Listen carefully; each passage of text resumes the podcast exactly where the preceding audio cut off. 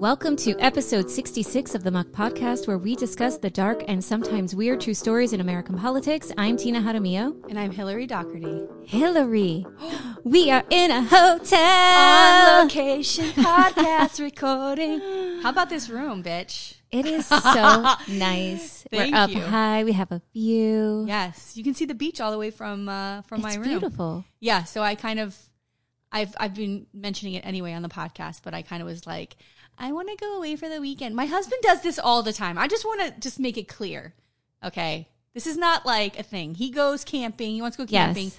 Bitch takes off. Yes. Fine. I wanted to go away, and this is I wanted to do it for my birthday. And this was the only weekend in March I could do it. And so I dipped. And it's not far from my house. It's just a way. It's a way. And I got to hang out with some friends last night. Emma, Sarah, Sarah's husband, Alfredo. Oh, fun. And it was fun. We had some drinks. I had some gin and tonics. I only had 2.5, and I was like, ugh, I love everybody, you know. But it was great. It was fun to be an adult and then wake up in this beautiful room. And then your beautiful face shows up, and now here we are recording two episodes today. Two episodes. Because of Easter next weekend. Oh, yes, the holiday. Yes. So how have you been? I'm very good. I'm kid-free this weekend. Oh, that's right. See, we are like out on the town, crazy wild women. So it was just nice. My husband and I, even just like watching a movie, and we were like, wow, we can watch a movie without... Yeah. Pausing it 5,000 times. Ooh, girl. Or like, what can I eat? Mom, what can I get? What can I eat? Even though, God, I will jump in front of, anything for my child. Unnecessary to say this. But it was nice just to have it was quiet. Oh my God. It's insane what happens when there's no kids in the house. So this comes out on March 31st, which I just wanted to highlight the fact that it's Trans Visibility Day. It's a really important day. There's a Trans Remembrance Day that happens in November, but this Trans Visibility is about highlighting trans individuals who have been are living in their lives open and freely, even if they're not open and freely living their lives out in the public. They exist and they contribute to our society and our community. And so it's really, really important to acknowledge that the contributions that are made to our world, our country, our state, our cities by trans folks. So if you can go online tonight, there's going to be so many events happening that you can watch that will, talk about their experiences, talk about what their lives are like. And it's really important to just acknowledge and recognize their huge contributions to our world. Yes, I love this. We actually last Sunday had a conversation with the first trans woman who's been elected to the Colorado House, Brianna Tatone. Oh, I can't wait for that episode to come out. Yeah, that'll come out in a few weeks, and so that'll be that's really exciting. And thank you for doing that. Tina gets many fantastic guests on the show. Thank you, Tina. Yes, it's like my new fun side. Yeah. Who can I get? Yes, who can I get? Yeah. And then last Friday, the Broward Supervisor of Elections Little Muck came out with Joe Scott, and that was so good. So good and so important, especially what's happening in Georgia and what's potentially going to happen in Florida. We need to have these conversations about voter suppression and really getting folks listening involved so that they can reach out to their elected officials to say, no, we do not want this to happen. Right. And try to force their hand. But I mean, in Georgia, like in the dead of night. Yeah. It's so gross. And here's the other thing. If the government is working that hard to keep you from doing something, it's something good and you need to keep fighting for it. Like if they're trying to stop you from voting, there's a reason. Yeah, of course. There's a good reason for that. And so we need to make sure we're staying on top of all this, because the only way the shit changes is if we get these motherfuckers out of office. Vote them out. Get them out. So another thing my husband and I were talking about regarding Georgia, because one of the rules, the new rules in place is that you cannot provide water to someone standing in line. God. And there are church organizations and groups saying, you know what, we're going to give water. Oh. Let's see what happens. Well, listen, they'll probably arrest them, and they won't, and nobody will give a fuck. That's what I saw that a tweet this morning. What would Jesus do? Jesus would hand water out to people. Oh, 100%. The hypocrisy, like these are not these pseudo Christian wannabes. They don't give a fuck. Okay. Oh yes. Are we ready? Are we ready? I'm ready. Let's hit it. Okay. Today, I'm going to tell you the story of former Florida state senator Joe Gersten. Huh. So after serving in the Florida House, Florida Senate, and as a Miami commissioner, Joe Gersten set his sights on mayor. But when a wild tale surrounding his missing car, a sex worker, and crack cocaine heats up, Gersten heads down under. Woo! Let's hear about it. Gosh. Cocaine in Miami? That sounds crazy. What? How is that possible? How could it happen? In the 90s? No. Never. Our story takes place in Miami, Florida. So we're back in the Sunshine State. Yes, honey. Home sweet home. And this is Miami. This guy was Miami 70s, 80s into very early 90s. And 80s, of course, is for me, what show? Vice? Yes. Miami Vice. Miami Vice. So who was your guy? Was your guy Crockett or Tubbs? Wait. Not Don Johnson. I don't know. The Tubbs. Other guy. Tubbs. Me too. Yes, yes. Oh my gosh. I'll take a white blazer. Philip Michael Thomas. Yes, honey. Roll the sleeves up the blazer. Push them up your arm. He was like so hot. So hot compared to cute little Don baby Johnson. Face too. Ooh. Yes. So even as a kid, I thought he was cute. Like oh my God. As a kid, I remember I would watch like television shows at 7, 8, 9 years old, and I'd go up and like want to kiss the TV screen, and my brother would be like, what do you do? And I'm like, oh, they're so cute. So weird. God. Here's speaking. First of all, it's not weird because my friend, I told this story already on the podcast, but my friend Brooke had the Bruce Springsteen Born in the USA poster on her wall that was his butt basically. It was just his butt in blue jeans with the red handkerchief. Yes. And I used to kiss that butt. Honey, I would still kiss that guy's butt. Oh, but what you're saying reminds me of something that I should have just talked about, which is the Billie Eilish documentary on Apple TV. Oh, I haven't seen it. Well, I don't know anything about Billie Eilish. I know who she is. I love her. But I don't know her music. So Hell is Full of Dads. Barefoot Lobo talked about how he watched this with his daughter. Yes. And he talked about she does a lot with like body image and and as a young person, like the pressure that they put on her. But but he was saying like how the family surrounds her and takes care of her and loves her. And I was like, I gotta watch this documentary. So I watched it. It's like 3 hours long. It is so fucking good. And watching her write music with her brother was fascinating to me. And the music, and as I'm watching this, I was laying on the floor in front of the television looking up, and I go, this girl's a fucking genius. She's 17 years old. Yeah. And she's a fucking genius. But her music is good. I like her music. No, now, now I love it. I started downloading songs, and I was in the car. Anyway, she was in love with Justin Bieber. So she talks about it in the documentary. How she was what do they call them? Believers? Yeah. Yes. I think that's right. But she would cry at like 12 years old saying how she's never going to love. How could I ever love anybody as much as I love this guy? Like she doesn't know him. Well, she meets him. You see her meet him in the documentary. And then they're like friends now. Oh, girl, it was making me cry. I was like, oh my God. Like, it was so sweet. So sweet. Anyway, I love that. I don't know how he got here from Miami Vice, but. Well, because Miami Vice, kissing the TV, kissing posters, Billie Eilish. Girls. These poor girls. Oh my goodness. All right. So before I get into details about the crimes, I want to offer some background, and I want to thank one of our new listeners, Gail, for the topic. I had never heard of Gersten, and this was a fun little mystery to kind of dig into. So thank you, Gail.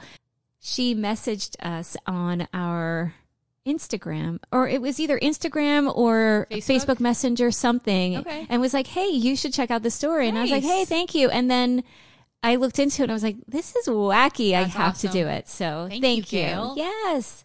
All right. So I couldn't find much about his life prior to the scandal. Mm-hmm. People Pill notes that he graduated from the University of Miami for law school, and several accounts say he was a practicing attorney, and he served as a Florida House rep from 1974 to 1981, then in the Florida Senate from 1982 to 1986, and then he... In 1986, the Sun Sentinel talks about Gersten's run for state attorney general. So he was, kind of phasing out of his state senator seat. Mm-hmm. He's running, and the article says that, quote, Gersten, quote, has always been able to grab headlines with his brashness. And the article notes that he may have been a bit of a bulldog kind of, tough guy. And the article also cites one of his bills that he tried to get passed, but it failed. And it was to arm drug enforcement officers with a fleet of speedboats so that they could fight drug lords like on the water. Oh, my God, this is very Miami Vice. Oh, it's so Miami Vice. Can you hear the music right now in your head? It's so good. Oh my God. So following his time in the House and Senate, Gersten ran for and won a seat on the Miami-Dade Commission, and he was about to seek re-election with a bid for mayor when things go awry. So this major incident, allegedly, Gersten is accused of having sex and smoking crack cocaine with a sex worker in like a drug house in the middle of Miami. Whoa. I know. So how do they know this? Like, how do they find this out? And this story is so bizarro. How do they know he's holed up in a drug den? I don't know. It's got to be random. So according to Juan Rodriguez's Miami New Times article from 1992, on April 29th of that year, Gersten reports his car stolen. And not just any car. All of the accounts I read really make a big point of saying that this was a ice blue Mercedes. Oh my God. Which is very Miami Vice too. Ice blue, stupid. Baby blue, powder blue. They really say it's not just Mercedes. They really, all of them talk about this blue. And that maybe that was a thing then. Yeah. I don't know. But this ice blue Mercedes. And at the time, Yanez reported in the Sun Sentinel that Gersten reported to police that when he arrived to his home in Coral Gables, so he was in this very upscale, nice neighborhood, Coral Gables neighborhood. He reported to police that when he got home, he left his keys in the ignition, maybe by mistake, I don't know what, but he enters his house. He's distracted by a phone call. He's on the phone. And then allegedly he comes back out to go, oh, my keys, my stuff is in the car. The car is gone. Come on, man. So Yanez points out another interesting piece. Gersten, though, doesn't call the police to say, hey, my car got stolen. Right. He calls the city manager to say, hey, my car got stolen. Can you tell the police about it? Which is a little weird. Most people would just go, hey, my car got stolen, have the police come to the house. And the city manager doesn't work for you? Yeah. It's very weird. That odd. To me is odd. Yes. And the city manager at that time was someone called Jack Eads. So Jack Eads calls the police, and in the recording of that call, because they record calls, Eads stated that, quote, I'm assuming he doesn't want a lot of publicity because maybe they said to him, why are you calling us? Right. And so, and that could be a thing. Maybe as a commissioner, he doesn't want this getting put on people who listen in on the police calls on the radio and that kind of thing. Okay. Who knows? So Gersten may have just wanted this to be a little hush-hush. And in hindsight, we're going to see that publicity was probably not the reason why he calls the city manager first. And anyway, for me, I would call the police, but obviously there's something else. So Rodriguez reported that the police then put out a BOLO, right, for the car. Right. And so they're looking for this car, and they find Kenneth Elswick, a known drug dealer, cruising around in the car. Right? What? Yes. So Elswick then explains how he got the car. I mean, okay, so here's the thing. You're a known drug dealer. Yes. You're not cruising in any fucking car. He's cruising around Miami in this car. No, he would have brought it to a chop shop if it was stolen. Well. Right? Well. Right. I mean, well, we're going to see what he had. He may have had some plans. Okay. So he gets this car. Well, they find him in the car. Can I just say how awesome it was that I just said chop shop? So he tells the story. And his story contrasts just a little bit with what Gersten had to say about how his car went missing. The expectation would be, I was rolling down Coral Gables in this ritzy neighborhood and happened to across a car that happened to have the keys in the ignition. Right. It was just this serendipitous, and here I am. I'm going to hop right in, and I go. Ice blue, so ice bitch, blue, I'm getting in. Yes. That's not the story he had. Oh. So his story was, he claims he saw Gersten head into a drug house with a sex worker in this other neighborhood off of Biscayne. Oh. Right? That's like a known drug area that there's, sex worker. That's the area that people would go to for that sort of thing. Okay. And he sees an ice blue Mercedes outside of this drug house, which kind of probably stood out in the area.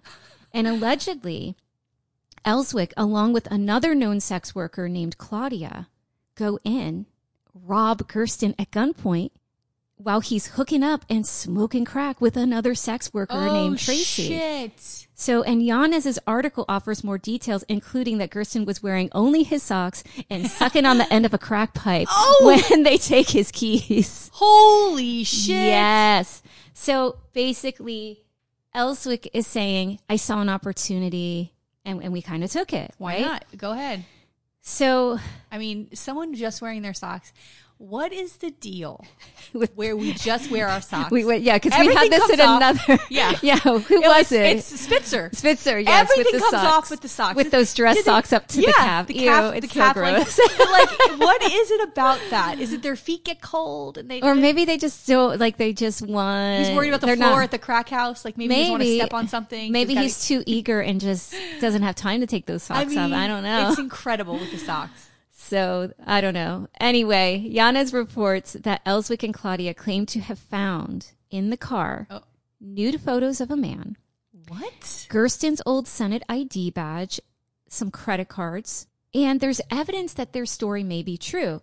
A 2001 transcript of a U.S. House Committee on Government Reform, and they were meeting actually. So this happened in 1991. Now we're in 2001, and the U.S. House Committee on Government Reform puts this group together on the use of prosecutorial power in the investigation of Joseph Gersten. Oh, wow. Okay. And they further what Elswick has to say that it may be true, because in those transcripts, Richard Gregory, who was then assistant U.S. attorney and former assistant state attorney for Miami-Dade, testified that when the officer pulled the car over, he found the photo of the naked man. He found Gersten's briefcase. He found legal documents, Gersten's wallet, a necklace, a gun. What the fuck? And when the dealer and sex worker claimed to have pawned the jewelry and the clothes. So there was also supposedly like a bag of clothes in the car that he had just purchased. So they like pawned that stuff off. Oh my God. They went to the shops and they found that stuff. Right. So it kind of says he was he left all his shit in the car, went into that place. Right. So Gersten, though, is like denying this is false. It happened in front of my house. None of this is true. Like he happened to leave all his stuff. And this sex worker and this guy just happened to be strolling down his neighborhood at this exact moment to take the car, which it doesn't make sense. Right. Like it doesn't. Why is that guy even in Coral Gables? Yes. Yeah. It doesn't make sense. So I need to clarify here that Gregory testified that there was this notion that the FBI and perhaps the Miami-Dade DA's office were trying to set up Gersten. Whoa. So this is like this whole convoluted thing. So Gersten's claim is that everyone's out to get me. Oh, Lord. The DA's office is out to get me. And that's what this is about. Politically motivated. Right. But when this committee comes out in 2001, and I'll get into it, there may have been a reason why they chose to do this, because they want to highlight and try to maybe tarnish someone's reputation. So we'll get into that. But this case is a bit confusing, right? And a different piece of this, too, is that one of the sex workers, Tracy, claimed that Gersten, that was the one that he was in the room with, said that Gersten paid her $85 for sex and $100 for the crack. And another sex worker came forward named Michelle, who said, yeah, he paid her as well. So there's witnesses coming up, but then with witnesses like a sex worker, compared to a former state senator, former House member, former commissioner, or current whatever commissioner, it's hard. The drug dealer whose story checks out. Yes. The two sex workers. Like it kind of makes sense. It all makes sense, but you're putting these. You have to put these characters against each other. So. What does Gersten do? Does he face the potential charges? Does he plead his case? No. At first, according to the Orlando Sentinel, Gersten responded to the allegations by saying, quote, this is absurd. This is a bizarre mystery. I am a victim. Oh, it's an absurd mystery? He then spent some time, saying that, he kept saying this is lies. And at the time, Florida State Attorney General, Florida's first female State Attorney General, Janet Reno. Oh, that's right. Who later served as U.S. Attorney General under Bill Clinton from Miami, continued to pressure Gersten for answers. Like, so at this time, they just want to know what's going on. Yeah. Just and be they honest. Want to ask him questions. But Gersten is in a catch-22 here, right? Mm. If in court he continues to claim my car is robbed from my house, then that's perjury, right? Mm. If they find out it's not, right? But then if he did say, yeah, it was at the drug den, then, well, you filed a false police report. Yeah. So either way, this perjury thing is there. And so he does nothing. He's like, I'm not going to respond to the charges at all, which puts him in contempt of court and lands him in jail for 26 days. Wow. Like, I'm like, just, I don't, it's just saying, mea culpa, sorry. How many people cried and confessed? They can't do that. They can't do it. No.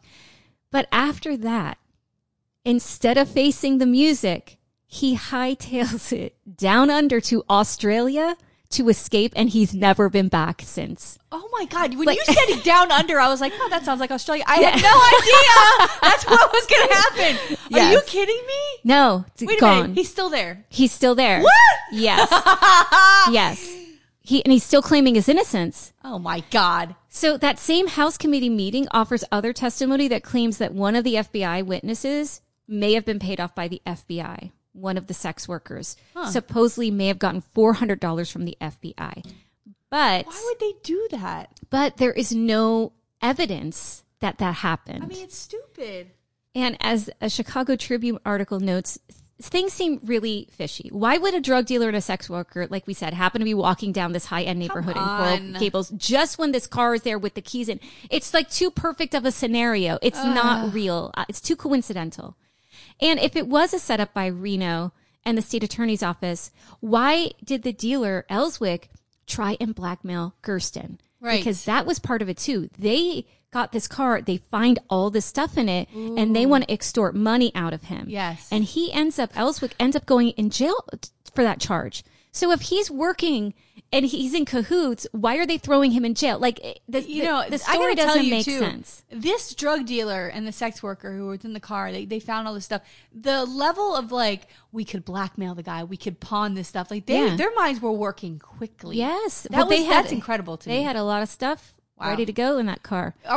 Can I ask you a question? Are we going to get to who the fuck was naked in those pictures or no? No, we don't. Who is the naked guy in the pictures? I don't know. What is that? I don't know. Oh, that's God. Just another. I thought it was going to be a point of interest. Yeah. No. Oh, I wish I knew.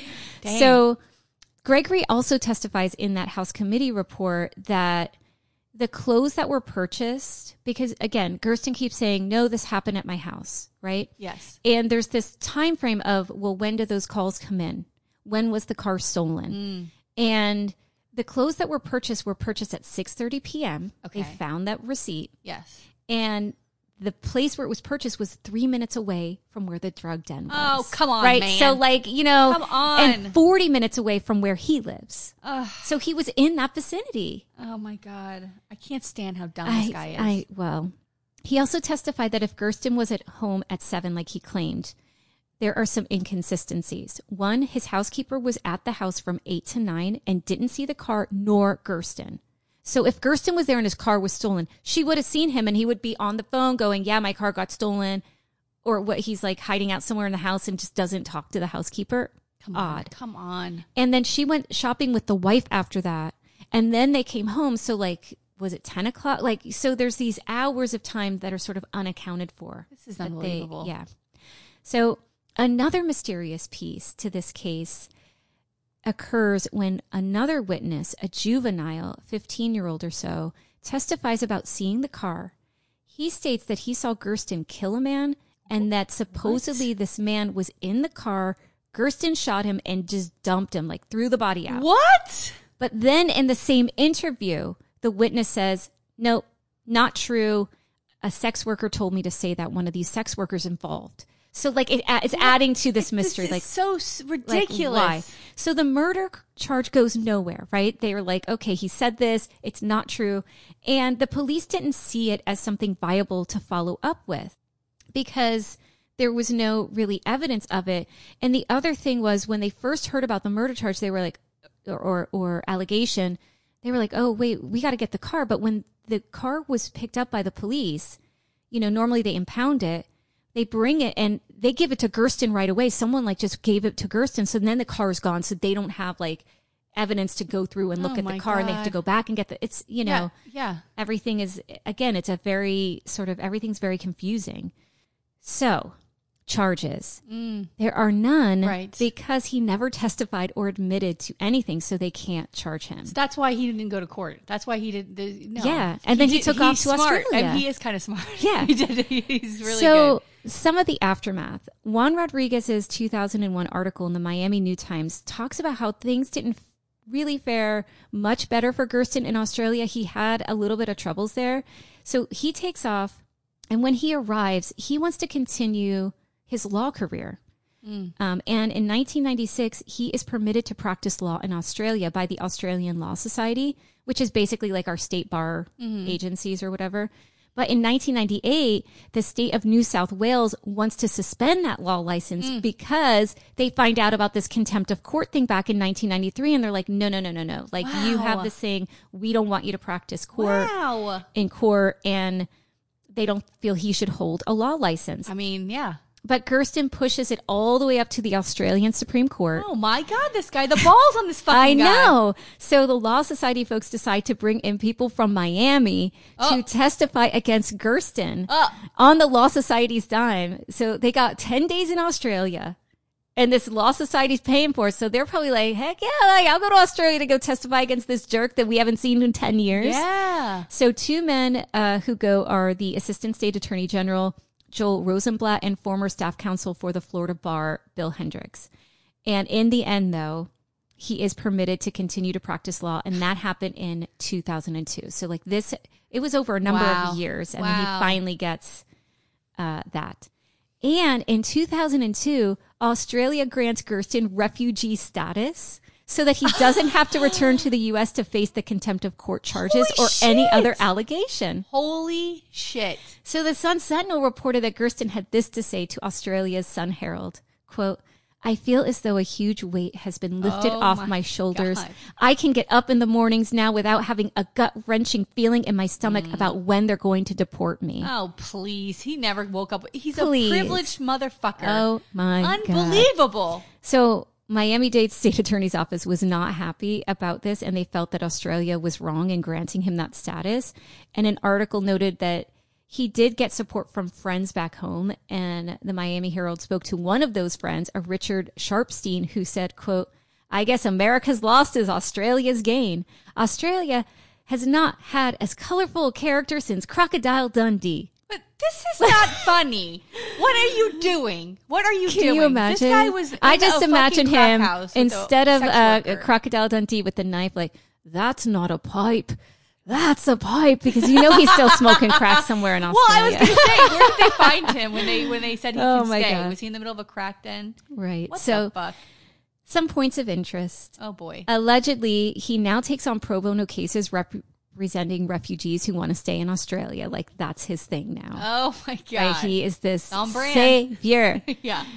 The U.S. House Committee put out a report prior to allowing for testimony from the officers and attorneys involved in the case. So first they put out a report, but the state attorney and other people involved are like, "You never even talked to us, and you put this report sort of blaming us for what happened to Gersten, and we didn't have a chance to testify." Then that committee happens. Then they testify in that committee. And when you read through the committee, it is bonkers. Like the things that these congressmen are holding on to and trying to claim on Gersten's behalf is cuckoo. So there are so many indications of unfair and possibly corrupt practices by the state and government officials is what the report claims. Like, that's a quote. And one article by the New York Times also notes that it may have been a partisan issue because it was a Republican congressman out of Indiana, Dan Burton, who had this come back to light, this Gersten story, when Reno was running for governor in the state of Florida. Whoa. So they bring this Gersten story to say when she was state attorney, this whole thing was happening. Oh, my God. Right? That's like one of the possibilities of like why suddenly like they have a committee and they're trying to say that, you know, there was an abuse of power and this and that. Like I said, it was a bit of a sideshow. It was way over the top with these allegations. They don't hold water. And they kept turning back to the alleged murder allegation. And they would say things like, you know, you had this man ready to go to the electric chair charged with a murder charge. Oh, and they're like, no, that charge didn't go.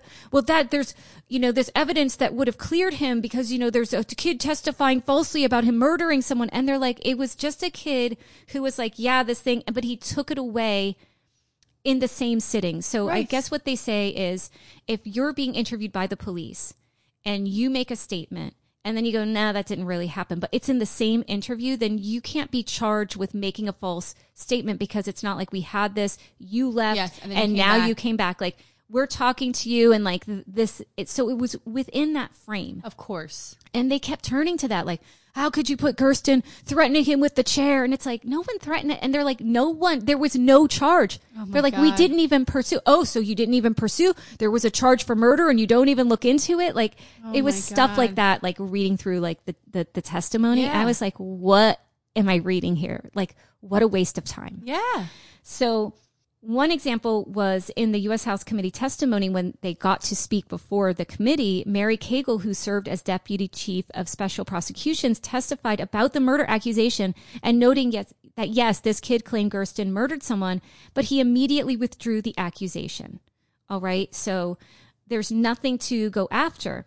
And the other argument was that the prosecution didn't present this exculpatory evidence to the defense. But there's nothing to, you know, there's no charge. Right. And Cagle explained that since he wasn't charged with anything, that you can't have exculpatory evidence to give because there's no charge. Right. So they kept really trying to like hit on these stupid pieces. And then the U.S. House Committee again went into that $400 for the FBI. But James Warren, Chicago Tribune article notes that it was an unproven claim. There was no evidence that ever happened.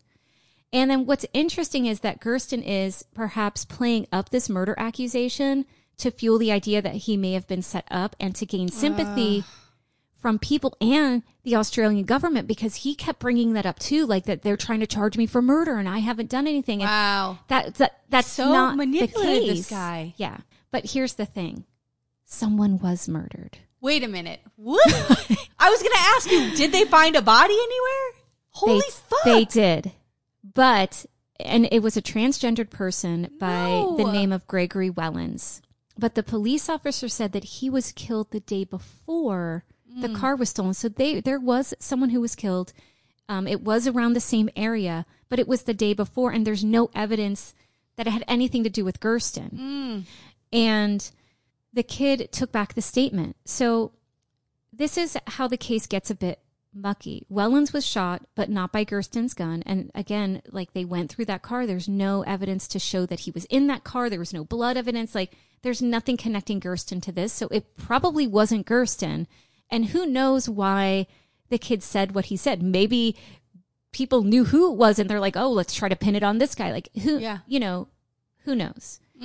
But that's the story of the crack smoking, lady loving politician, Joe Gersten. Holy shit. What a crazy tale. Yeah.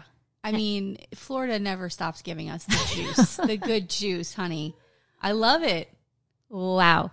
I mean. Yeah. Thank you again, Gail. It was fun. It's funny how I love the whole I escaped the United States fucking the long arm of the law.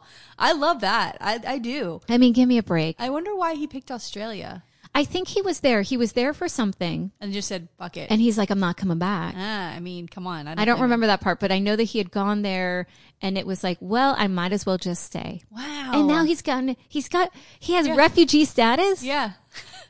And really, like, what could they do? I mean, with this charge, he probably wouldn't be serving any jail time. It's just so offensive when you think about why people are refugees when they come here, like escaping violence and persecution. Yeah. And give me a break. This guy's over here in a crack house. Yeah. Allegedly. Don't sue us, Joe Gersten. Whatever. Oh, please. All right. I have a very short story, but it'll be good. So I'm going to cover representative from Oregon, John Hipple Mitchell.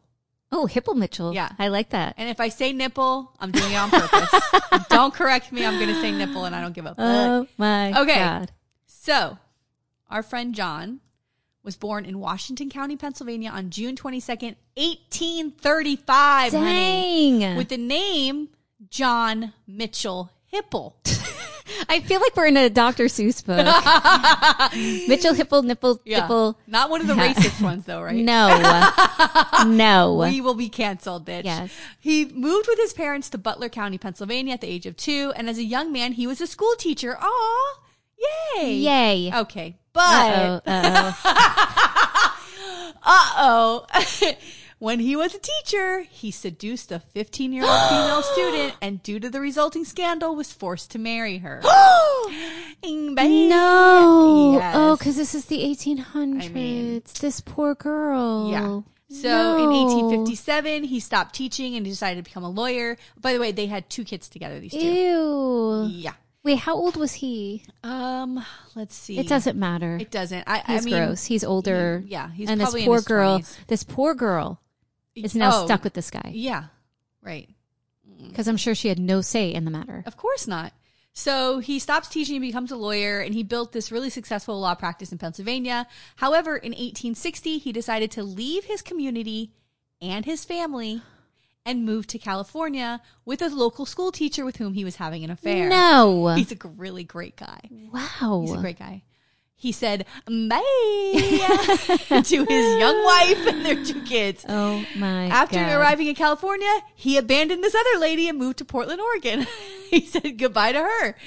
He was then... Wow, he just can't settle down. No. It was then He's a bit of a roue, this guy. A what? You know, like a Lothario, like a guy that... Yeah. How do you spell that? Well, we can. I'm going to write it down as a title. Okay, we'll cut this part out. Yeah. Okay. It was then that he decided to change his name to John Hipple Mitchell. So he switches his middle name. And his last name. So he was Mitchell. He was Mitchell Nipple, and now he's Nipple Mitchell. No, not Nipple. He was born Nipple. Yes. This is all an attempt to get Tina to say Nipple on the podcast. Wait, say this. He was born John Mitchell Hipple. John Mitchell Hipple, and now he's Hipple Mitchell. Yes, he switches it. We can make a rhyme out of this, and that'll be a tongue twister. John Mitchell Hipple became Hipple. Why are we doing this? I don't know. I just hear a sing-song in my head. So he does this because he just changes his middle name and his last name because he wants to start a new life in Oregon, which to me means like he's hiding. Yeah. Right? Like he's trying to. There's another lady somewhere. So almost immediately, he starts to become very successful in law, and he builds political connections. And they said that he wasn't particularly an intellectual man, but he was very ambitious, and he knew how to develop business and political friendships with important people, right? So in 1867, he was hired as a professor at Willamette University School of Medicine to teach about medical jurisprudence, right? This about law in the medical field. And then he remains a professor for almost 4 years. During his law practice in Oregon, he did some legal work for a client named Marcus Neff. So this is kind of a side note, but he ends up having a dispute with Neff over legal bills. And this fight goes all the way to the Supreme Court, which I thought was kind of interesting. So basically, he helps Marcus Neff buy land in Oregon. And then he had... $15,000 worth of legal bills. And so he's trying to collect his money from Neff, and Neff's like not paying him. So Mitchell sues Neff. But the way that he sued him is he announced it in the paper. And he's like, I'm suing you for this. You owe me this money. Well, Neff never responds because it's like in the paper. Yeah. Who does that? It's ridiculous. This is a way that they would do that. And he ends up losing. Of course, Neff loses. And Mitchell then says to the local sheriff, you need to seize this land because he doesn't own it anymore. Like this guy Neff doesn't own it. So it goes up for public auction and Mitchell buys it. No. Yeah. So he buys it and then he gives it to somebody else. So anyway, Neff sues to get his land back, and that's what went up to the Supreme Court, and he ended up winning the case, Neff did. And it set a precedent that you can't serve someone in the state where the case is, you have to find them. And serve them. You can't put it in the fucking stupid paper. Yeah, I mean, what if he didn't read the paper that day? Please, it's ridiculous. It's the stupidest thing. Ridiculous. So 2 years after arriving in Oregon in 1862, he was elected to the Oregon State Senate. Here we go. In 1864, he became president of the State Senate and served in that position until 1866. So because U.S. senators were elected by the state legislatures during that time, okay, so the people didn't elect the U.S. senators, the legislature did in the state. This was going to be that when he was the president of the state senate, it was going to be the last office where he actually was elected by popular vote by the people. So he attempts to run for the state, for the U.S. Senate, and he was unsuccessful, losing to another candidate in 1866. He then tried again in 1872, and this time he won. So now he's a U.S. senator, right? Mm. So he petitioned to officially change his name, because now he's going to be, right? He's going to be high. Goodness. He's got to make sure nobody figures out who he is. But during Mitchell's second period of Senate service, from November 1885 to March 1897, he concurrently served alongside two other different individuals named John Mitchells from other states. Oh, come on. Who knew it was such a common name? Yeah. Nipple. Yes. Nipple. Just be proud of who you are, Mitchell. Please. But by this time, he had married again, but he had not divorced the woman in Pennsylvania, the 15-year-old. So now he's a polygamist. So his opponents tried to block him from becoming a senator by asking a Senate committee to expel him for what he had done in the past, charging him with bigamy, desertion, and living under an assumed name. Ooh. I mean, which is all true. It is 100% true. I wish desertion was still a thing, by the way. I just can't wrap my head around people that just have such confidence to be able to pull these things off, and like walk through the world, or just leave and know that there's all that there's all of these things that you're leaving behind, or that you're a part of, and you're pretending like none of that happened. It's like, I don't know your how kids, like, dude, and but the weight of that, it takes a certain kind. I mean, we need to like study the brains of, you're right, because it's just, I don't understand. Like, there has to be some kind of, something in the certain lobe that allows this to happen for some people, that not for the majority of people. Right. You're right. Okay. So the charges were certainly true, of course, but the Senate committee decided they were not relevant. Oh. So there's that. Who cares? So Mitchell served in the Senate from 1873 to 79 and was defeated for re-election after that. He ran for re-election to the Senate in 1882, but he lost. But he was re-elected in 1885 and 1890. So he would keep running, right? And he's winning. And he was the chairman of the Committee on Railroads from 1877 to 79 and 89 to 93, and chairman of several other committees related to coastlines and the ocean during his terms in the Senate. Okay, so the scandal. In 1905, Mitchell was indicted on the Oregon land fraud scandal involving his use of political influence in the federal government to help clients with their land claims. So this is just like with that case with Neff, right? It's, everybody's running out west to get land. We talked about this. Yeah, you stake your claim. Yeah, you stake your claim. But now there's legal parts where it's like, I want this land. I want to buy this. Yes. So he's stepping in and using his influence as a senator to help people. And by help people, he's scamming. Yes. Yes. So let's go a little bit further back. So in 1870, that happened in 1905 when he's indicted, but in 1870, the Oregon and the United States governments granted the Oregon and California Railroad 3.7 million acres of land to build a railroad line from Portland south to California. I mean, that's huge. I mean, it's a lot. Imagine just back then. Oh my God. All of these things being built and connected. That's probably still there. Isn't that amazing? It's incredible. I know. I think it's amazing. But the land didn't belong to us. I just want to make this also remember that. It did not. It was not ours to sell. No. It was not ours to fucking take. Oh, God. Oh, we're so terrible. Oh, the worst. The land, which was granted in what's called a checkerboard pattern along both sides of the railroad's right-of-way, was then sold to settlers in parcels of 160 acres at the extreme low price of $2.50 an acre to the land... to encourage people to settle along the railroad line, right? Like, nobody really wants to live next to the railroad line. Okay. Who wants to be next to that noise? No. So since much of the land was unfit for development, it did not attract many settlers. However, the land was very rich in timber, which meant that the timber companies would pay much more than $2.50 an acre. So to circumvent the requirements of the land grant, Edward Harriman, who was president of the Southern Pacific Railroad, which then owned the O&C, which was a line, hired former surveyor Stephen Douglas Puter to round up people from saloons in Portland's waterfront district, escort them to the land office, have them register for an O&C parcel as a settler. No. And then transfer it to Pooter's men, right? So they get these drunks, they have them sign a piece of paper, and then they're like, here you go, and now they get all this in for so cheap. And now the land goes back to this, So the accumulated parcels were then sold in large blocks to the highest bidder for timber harvest. Wow. They made a killing.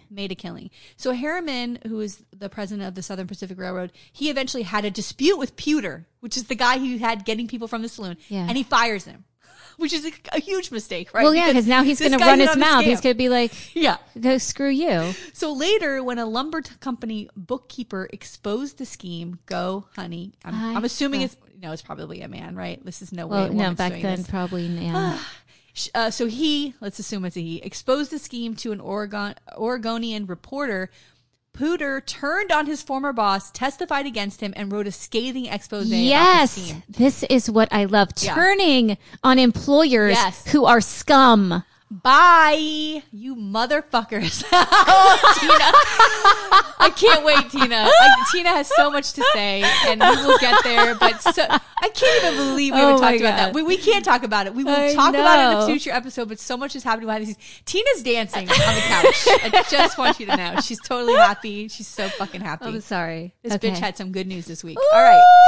So initially, more than 1,000 indictments were issued in the case. U.S. District Attorney Francis Henny narrowed down the list to the 35 most egregious offenders, including U.S. Senator John Hipple Mitchell and U.S. Representatives John Williamson and Binger Herman. These names. Can we bring that?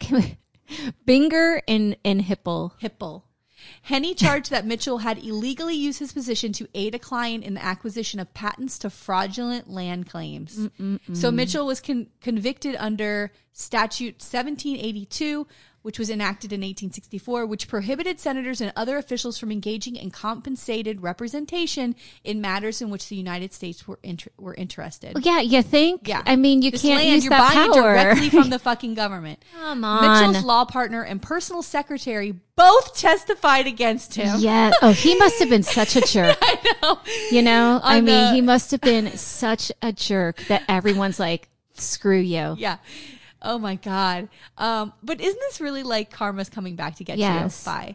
And on July 3rd, 1905, the jury found him guilty. He was sentenced to 6 months in prison and a $1,000 fine. Ooh. Mitchell appealed, but before the appeal could be heard, he died from complications associated with a tooth extraction. Wow. This is the times. I mean. This is the times. Yeah, it's probably got an infection in the bloodstream. Do you imagine? That's it. Some dirty, the dentist probably doesn't wash his hands. Ooh. Some dirty ass shit got in there. God. And you know what that reminds me of too is the when George Washington died. It was such a disaster. Yeah, he was dying in pain for days, but the doctors were so gross with their dirty hands inside of his body. Oh, God, that's making me so uncomfortable. I'm sorry. Oh, my God. But that's the story of John Hipple Mitchell. I love it. Hipple Nipple. God, and then thinking of these timber companies and just how they ravaged, because that's another ravaging of the land as well. It's ridiculous. What have we done? I mean... What have we done? I have no idea. I don't know what day it is anymore. I'm on vacation. Vacation's all I ever wanted. Vacation had to get away. The Go-Go's? Yes. Yes, bitch. And you know that... In that video, they were doing they were on that pyramid on water skis. Remember that? Yes. And there was a place called Cypress Gardens. Is that right? In Central Florida, where a lot of that was. Oh, I didn't know that. Yes. It's now Legoland. My husband is a huge Go-Go's fan. Really? Yes, we have Go-Go's. Did he like the bass player? What's her name? Jane. That's his favorite. How did I guess? Because you two look exactly the fuck alike, except she has super short hair. That is, you look like her. Do I? Yeah, he has a type, basically, is what I'm saying. I knew it wasn't Belinda. Oh my God. Yeah, her angel face. Oh my God. Oh my God. My husband became obsessed with Belinda Carlisle, like. Recently, I went into the room. He was watching a documentary. It was all about the life of Belinda Carlisle. I go, what the fuck is she? She had some rough. But she went from like a normal teenager, whatever, and then she found the punk scene in California, and they showed pictures of her like this regular kid, and then all of a sudden she's wearing like trash bags with like pins. I love it. Her hair's all fucked and her makeup, and her mom's like, I don't know. She'd come downstairs and she'd be like, see you later, and she's like ripped her clothes are fucking ripped to shreds. I was like, oh my God. I wish I could have been at like those shows. Oh my God. Could you imagine? I would have just disappeared. I would be. And in the documentary, she's like, yeah, so everybody had a band. We're like, fuck it. Let's just start a band. And I was like, this bitch can sing though. Like, how do you just go, let's start a band? How does that happen? Yeah. Beautiful. But then they kind of turned her, because post Go-Go, she became very, like, you know, sexy, pop, but like pop. Yes. Which is just the antithesis to punk. That's true. That's true. Know? Yeah. Although, I mean, I still remember some of her songs as Belinda Carlisle. Yeah. God, she had that one that was like a ballad, you know? Yeah. I can't think of the name, but you know what I'm talking about. That was the times, too. Yeah. Not the 1880s, the 1980s. The 1980s. All right. Well, this was fantastic. Yes. I did want to say that Movie Battle came out last week. Oh my God. And if you have funny. If you have not listened, go listen.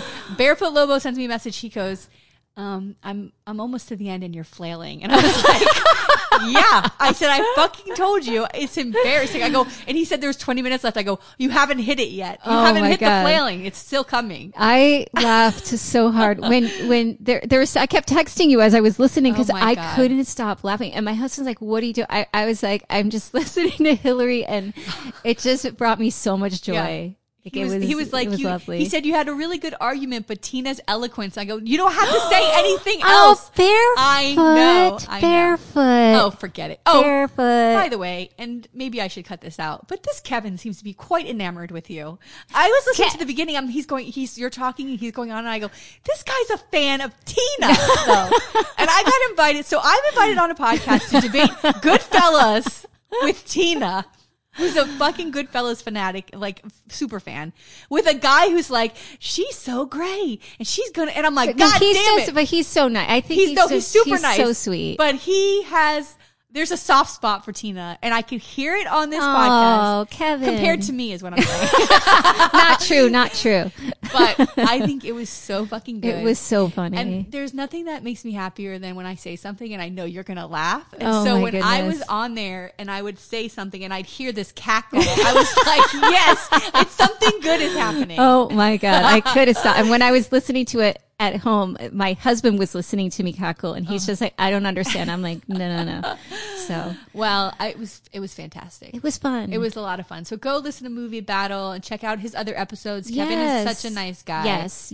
And we had a lot of fun doing that. So yay. Excellent. Also, we had a podcast promo last week. I know we're going to have another one, I think this week or maybe next week's episode.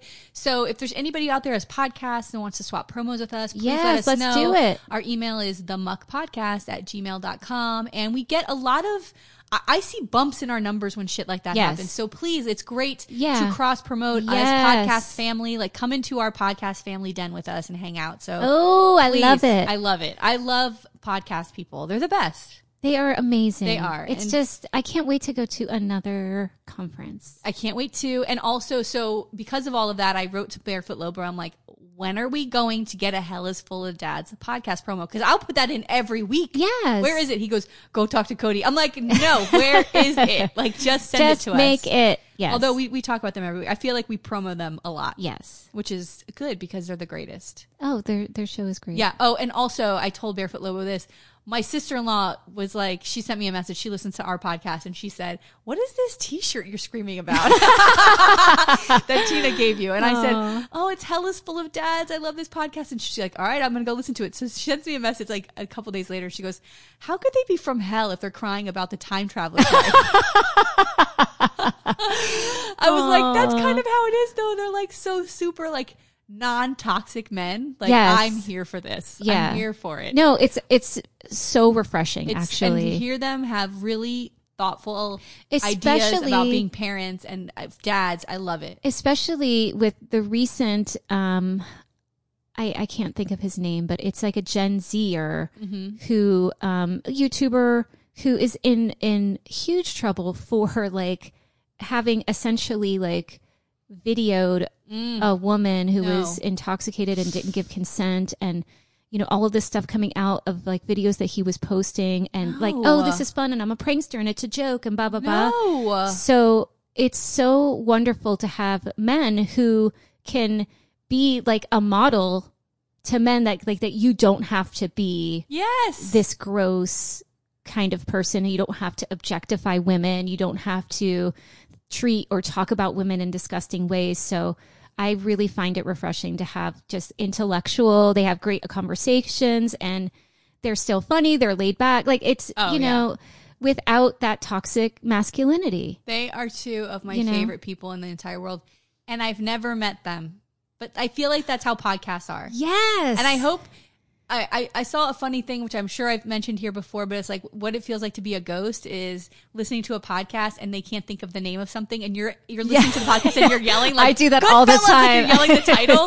And it's like, that's what it feels like to be a ghost. That's how I feel when I listen to podcasts. I feel like I know those people. I've been in that room with them. And so, I don't know. I'm just such a huge fan of podcasts. And of course, making a podcast is the greatest. It has been one of the best things in my life. No doubt. I love it. I love it too, but here's the other thing. The reason too is because, we are both incredibly busy human beings. Not just our jobs, just our families. That's a lot of work. We have parents who are aging. We have all of these things that are going on in our lives, and then we have all of our volunteer stuff, our political work, all the things we're trying to do, and then we have the podcast. Yes. And the podcast is really the only thing that belongs to the two of us. Yes, that is our thing. And it's even though it's mucky, I have so much fun. Yes, so much fun. I love it. Oh my God. It's a complete love fest in this motherfucker. My God. You know why? Because you're on vacation. Yeah, I got no kids. We started on time. I'm going to go. I'm in Fort Lauderdale, and at Holiday Park, there's an outside hockey rink, which my friend Chelsea told me about. What? So I brought my skates with me. And when I took him out of my car, the guy's like, I took him out. He goes, you want to bring those inside? I go, what are you kidding? These aren't staying in my car. Like, yes, I'm bringing the skates with me, because I'm going to go to Holiday Park and check it out and skate. Wow. I didn't know that they had that there. Yeah. It's been there for a while. It's been there. Yeah. Actually, now that you're saying it, it's sort of next to like the soccer fields. Yes. Yes. Like tennis court, soccer field area. Yep. So I'm going to go check that out this afternoon. That's going to be something I'm doing. Look at you. I know. And you're coming skating this Thursday, maybe. Oh, I can. Oh, I'm on. Yes, I can. I am on vacation. Break. And then Kate, I think, is going to come. I think Emma's going to come. Let's do it. Okay. Just so we should put a picture up of Hillary just amazing on her skates and me with the little grandma walker going, oh my God, I'm going to fall. It's going to be amazing. That'll be a very Muck podcast outing. Yes. Oh my God. It's the greatest. I love it. Oh my goodness. My favorite thing ever. All right, well, listen, we're going to record another one right now, so I'll see you in a few minutes. Yes, bye. If you want to see any photos or take a deeper dive into our stories, please follow the episode notes on our website, themuckpodcast.fireside.fm, and be sure to follow us on Instagram and Facebook at The Muck Podcast. To support The Muck Podcast, please visit our Patreon page. We have 3 levels of support and different goodies for each level: Muckraker, Policy Wonk, or Bleeding Heart. We can't do it without you. Music for The Muck Podcast written and performed by Sean Doherty.